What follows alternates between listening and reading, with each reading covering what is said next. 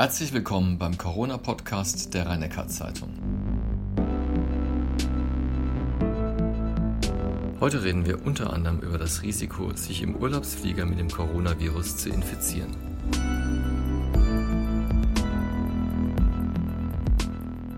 Professor Kreuzlich, vor 13 Wochen haben wir unseren Podcast begonnen. Was wissen Sie mittlerweile über das Coronavirus, was Sie damals noch nicht wussten? Oh, ich weiß ganz vieles. Da würde ich jetzt lange brauchen, um Ihnen das alles auszuarbeiten, weil wir ganz viel natürlich gelernt haben in der Zeit. Auch nicht überraschend, wenn man überlegt, dass wir ein neues Virus hatten oder haben und zu dem Zeitpunkt März, April natürlich vieles noch nicht bekannt war. Wir wissen sehr vieles mehr über die Art und Weise, wie sich der Erreger vermehrt. Ich denke, wir haben viel dazugelernt über die Frage, dass es eben nicht nur ein Lungeninfektionsgeschehen gibt, sondern auch andere Organe betroffen sind, andere Organe beteiligt sind. Wir haben gelernt, dass die Hauptinfektiosität in der frühen Phase oder sogar vor Beginn der Symptome ist. Das war bei anderen Coronaviren anders und insofern nicht unbedingt zu erwarten, ist aber für die Ausbreitung und für das Geschehen insgesamt natürlich von großer Bedeutung. Wir haben gelernt, dass Kinder seltener erkranken und ja auch wohl seltener infiziert sind als die Erwachsenen, zumindest zum jetzigen Zeitpunkt der Epidemie. Wir haben in jüngerer Zeit gelernt, dass in unterschiedlichen Experimenten das antiviral vielversprechendste Medikament Remdesivir doch gewisse Wirksamkeit zeigt und vermutlich in eine Zulassung kommen wird. Man wird sehen, wie gut es dann in der Breite funktioniert. Also es gibt eine ganze Menge von Dingen, die sowohl auf klinischer Ebene wie auf äh, wissenschaftlicher Ebene neu dazugekommen sind. Wir wissen mehr über die Antikörperantwort. Wir haben wesentlich bessere Antikörpertests und wir haben natürlich gelernt, was wir zu dem Zeitpunkt gehofft haben, aber nicht gewusst haben, dass durch die sehr einschneidenden Maßnahmen, die im März, April eingesetzt worden sind, in der Tat die Ausbreitung der Epidemie dramatisch reduziert und gut unter Kontrolle gebracht werden konnte. Also eine ganze Menge und da ist noch vieles weitere, was wir noch lernen können. Sie haben anfangs gesagt in einer der ersten Podcast-Folgen, dass wir uns im Juni hoffentlich nicht mehr in diesem Rahmen unterhalten müssen. Äh, ist es ein schlechtes Zeichen, dass wir es immer noch tun? Ich rede ja gern mit Ihnen. Insofern ist es keinesfalls ein schlechtes Zeichen. Ich denke, das Bedürfnis auf Information ist bei ihren Lesern und generell in der Bevölkerung nach wie vor hoch. Ich glaube, was ich damals meinte, ist, dass wir uns im Juni nicht mehr in der Form unterhalten müssen, wie gehen wir mit der Intensivkapazität um, wie gehen wir mit den vielen schwer und schwerstkranken Patienten um, wird unser System komplett überfordert. Das waren ja die Gespräche, die wir seinerzeit geführt haben, mhm. mit der Befürchtung, dass es eben nochmal eine damals äh, vermutete zweite Welle vielleicht Ende April, Anfang Mai geben würde.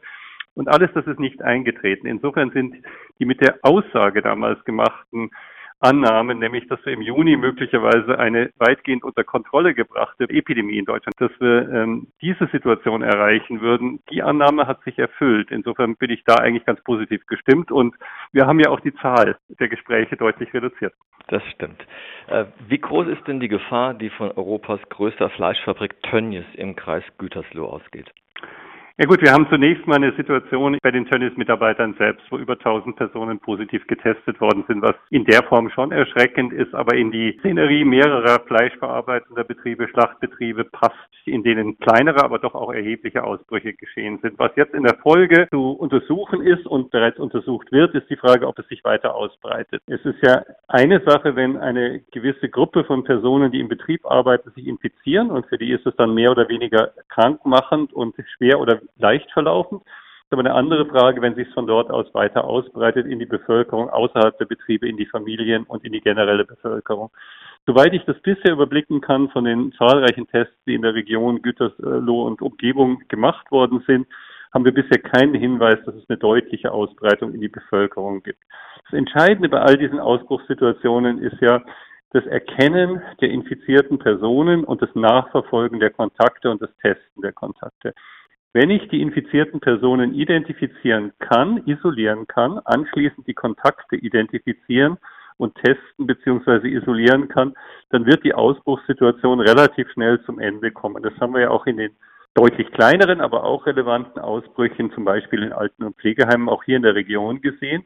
Das ist äh, in eine Institution hineingekommen. Es haben sich eine bestimmte Anzahl von Infektionen ähm, dort ereignet, aber es ist dann durch die Nachverfolgung nicht weiter rausgegangen. Wenn das hier eintritt und das, das kann man im Moment zumindest erhoffen, wenn nicht gar davon ausgehen, dann wird Sieht es ja gerade so aus. Also es wurden ja genau. dann von 2000 nur ein positiv getestet. Genau.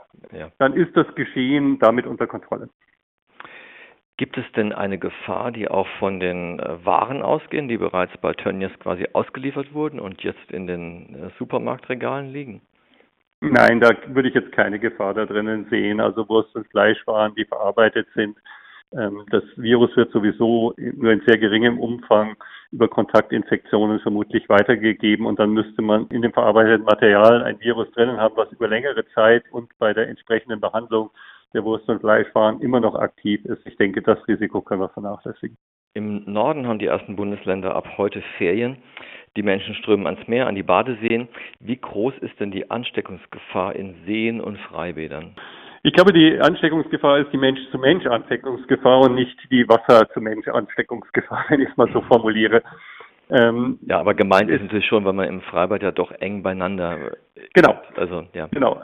Aber die Ansteckungsgefahr an der Neckarwiese ist auch gegeben. Wir haben halt kaum Infizierte, aber prinzipiell, wenn ich mir das anschaue, ist das nicht so viel anders, als es vorher war.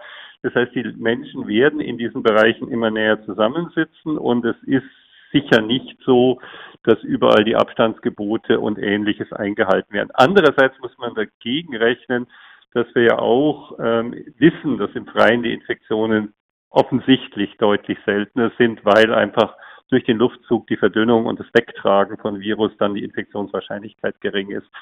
Also ich denke, dass die Tatsache, ob man sich an einen See begibt oder ob man schwimmen geht oder ob man ans Meer fährt und dort schwimmen geht, per se verändert das Infektionsrisiko nicht. Wenn ich aber natürlich an einem Strand in sehr engem Kontakt mit anderen Menschen sitze, dann ist die Möglichkeit einer Übertragung eher gegeben, als wenn ich, aber das ist selbstverständlich, in großem Abstand oder zu Hause geblieben bin. Andererseits, wie gesagt, im Freien ist die Ansteckungsgefahr deutlich geringer. Plus, wir haben im Moment sehr geringe Fallzahlen.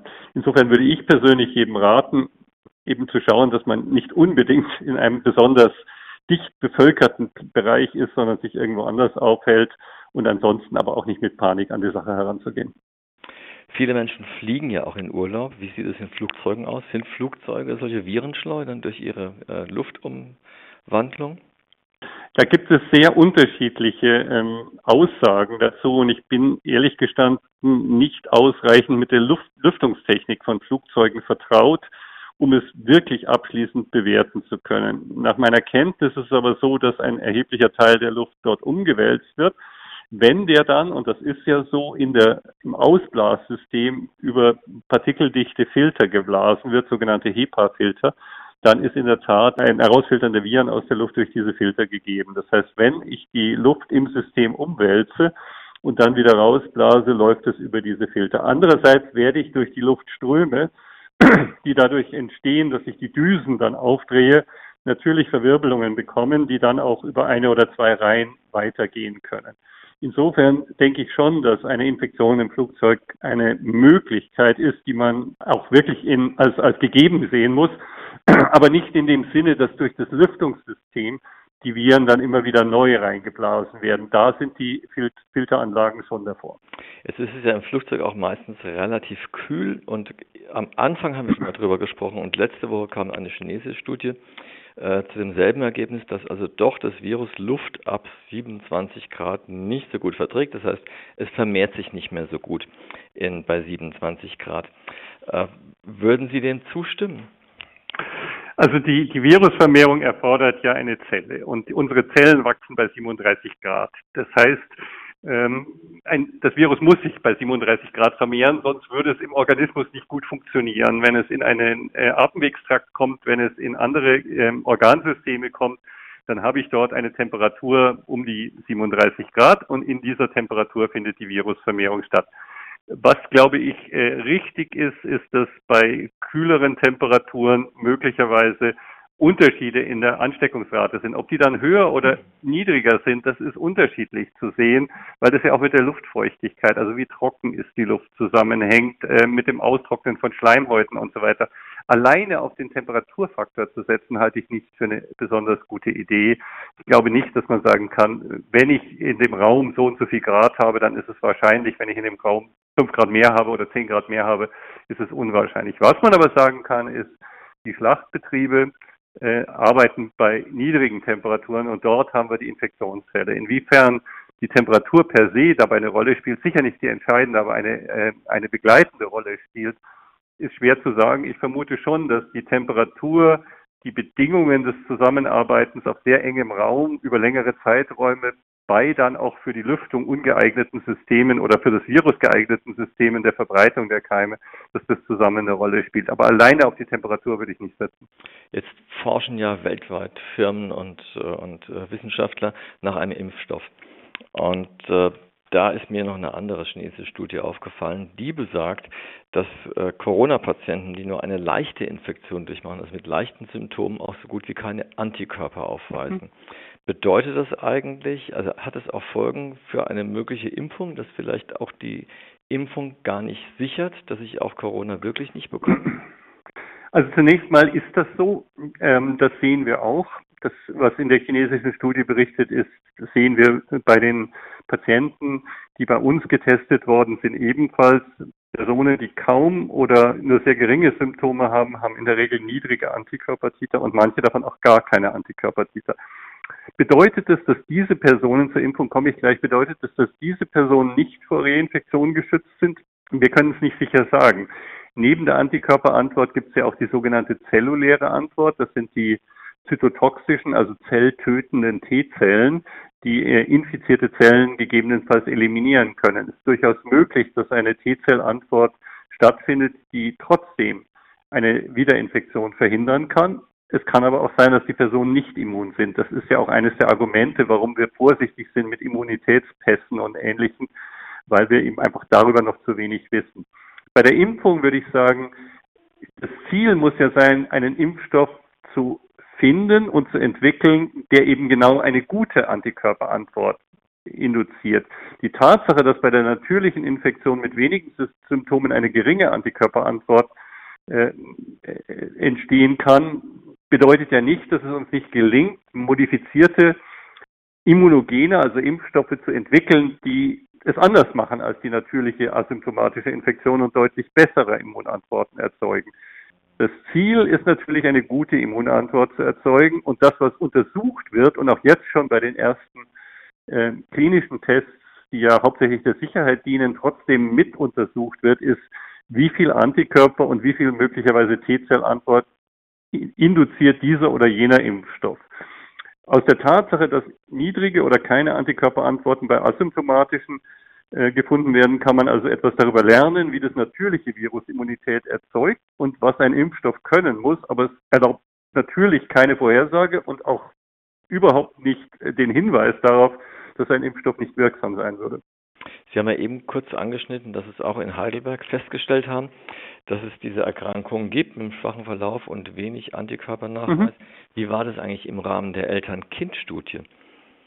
Hatten dort die Infizierten hier aus der Region, hatten die äh, deutlich messbare Antikörper oder war es da auch eher so, dass es schwach messbar nur war? Unser, unser Test war ja ein Antikörpertest, also andere hätten wir gar nicht erwischt. Äh, wir haben ja äh, in dieser Eltern-Kind-Studie zum einen auf Vorhandensein des Virus zum Zeitpunkt der Testung nachgeschaut mit dem sogenannten PCR-Verfahren und haben mhm. dort keine positiven gefunden. Das hatte ich ja schon berichtet. Und das einzige Verfahren, mit dem wir dann nachweisen oder äh, nachschauen konnten, ob die Personen zuvor schon eine Infektion durchgemacht haben, war der Antikörpertest. Das heißt, wir haben nur solche Personen identifizieren können, die deutlich, also messbare Antikörper hatten. Wenn jemand keine Antikörperantwort hatte, obwohl er infiziert war, wäre er bei uns als oder ist er bei uns negativ getestet worden. Andere Möglichkeiten haben wir nicht. Die Personen, die wir äh, äh, gefunden haben, ist eine sehr geringe Zahl. Die Personen, die wir gefunden haben, dass sie die Infektion durchgemacht haben, hatten deutlich messbare Antikörperwerte, also nicht verschwindend geringe, sondern deutlich messbare mhm. Antikörperwerte, aber keine bekannte Infektion waren, also Personen, die entweder asymptomatisch waren oder die zumindest nicht daran gedacht haben, dass sie diese Infektion gehabt haben könnten. Wissen Sie, wenn Sie im Februar oder März oder Anfang April mal einen Tag oder zwei Schnupfen und ein bisschen Heiserkeit oder Schnupfen und äh, einen Tag lang leicht erhöhte Temperatur hatten, wird nicht jeder sofort daran gedacht haben. Asymptomatisch ist also in der retrospektiven Betrachtung zurückschauend ein relativer Begriff. Sie wussten nicht oder hatten keinen Hinweis darauf, dass sie die Infektion durchgemacht haben und waren trotzdem antikörperpositiv. Insofern würden sie schon in die Kategorie derer fallen, äh, von denen auch die chinesische Studie spricht. Wir wissen aber auch aus anderen Untersuchungen von Patienten, die sicher getestet positiv waren, aber eben zu Hause waren ein paar Tage isoliert und also 14 Tage isoliert und dann wieder gesund, dass ein Teil von denen Antikörper gemacht hat, ein Teil von denen hat keine oder sehr geringe Antikörpertiter gemacht. Also nicht so, dass alle, die geringe Symptome machen, keine Antikörper äh, gemacht hätten. Generell, also jetzt nicht unbedingt auf die Heidelberg-Studie bezogen, aber generell erscheint es eine regelrechte Inflation an Studien zu geben, also auch was Medikamente anbelangt. Mhm. Teilweise werden die auch sehr früh veröffentlicht. Ist das sehr ungewöhnlich oder fällt es nur auf, weil es jetzt quasi zum Thema Corona äh, sich alles handelt? Nein, das ist sehr ungewöhnlich. Das ist etwas, was es in der Form in der Wissenschaft in der Breite wohl bisher noch nicht gegeben hat. Die Tatsache, dass ähm, sehr viele Ergebnisse zu einem Zeitpunkt veröffentlicht werden, und das trifft ja auch auf die bei uns durchgeführte Baden-Württemberg-Studie zu älteren Kindern zu, zu dem sie noch nicht durch den üblichen Peer Review, also Begutachtungsprozess in einem anerkannten äh, Zeitschrift gegangen sind, dass sie zu diesem Zeitpunkt ähm, online in ähm, Vorab-Publikationen hochgeladen werden und oder auch in öffentlichen Mitteilungen bekannt gemacht werden. Der Grund ist einfach zu verstehen, eine Pandemie der jetzigen Situation mit den auch wirtschaftlichen, gesellschaftlichen und sonstigen Konsequenzen.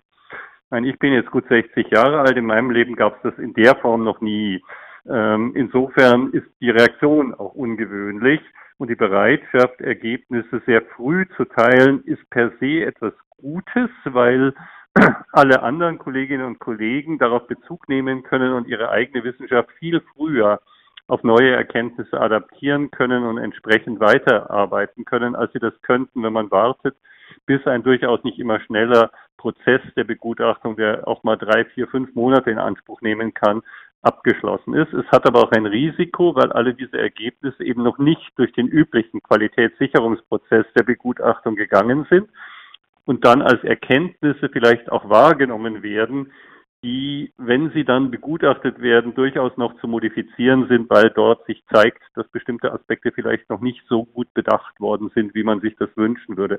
Das ist ja der Grundgedanke des Peer Review, des Begutachtungsprozesses, dass man seine Arbeit einreicht und von Kolleginnen und Kollegen bewerten lässt, ob alles diese Kolleginnen und Kollegen überzeugt oder ob dort Schwächen gefunden werden. Und damit soll und wird ja auch die Qualität gesichert.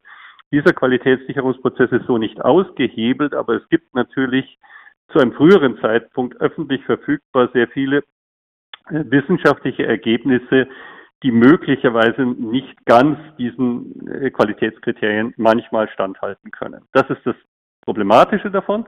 Das Gute davon ist die schnelle Weitergabe der Erkenntnisse und die Möglichkeit, durch diese, ähm, durch diese ähm, allgemeine zur Verfügungstellung von Informationen die Wissenschaft insgesamt schnell voranzubringen. Und insofern kommt es immer darauf an, dass wir das, was dort veröffentlicht wird, kritisch beurteilen. Und es ist ja auch letztlich das, was in manchen, vielleicht manchmal unglücklich geführten dis öffentlichen Diskussionen zutage kam, dass sich wissenschaftliche Kollegen zu Studien dieser Art geäußert haben, diese kritisiert haben das hat sich manchmal etwas zu sehr ins Persönliche begeben. Aber der Grundgedanke, dass man sich, wenn sowas in der Öffentlichkeit ist, dann auch kritisch äußern darf und muss, der ist schon richtig. Professor Kreuzig, ich bedanke mich für das Gespräch. Dies war der Corona-Podcast der rhein zeitung mit Hans-Georg Kreuslich, dem Chefvirologen am Heidelberger Universitätsklinikum.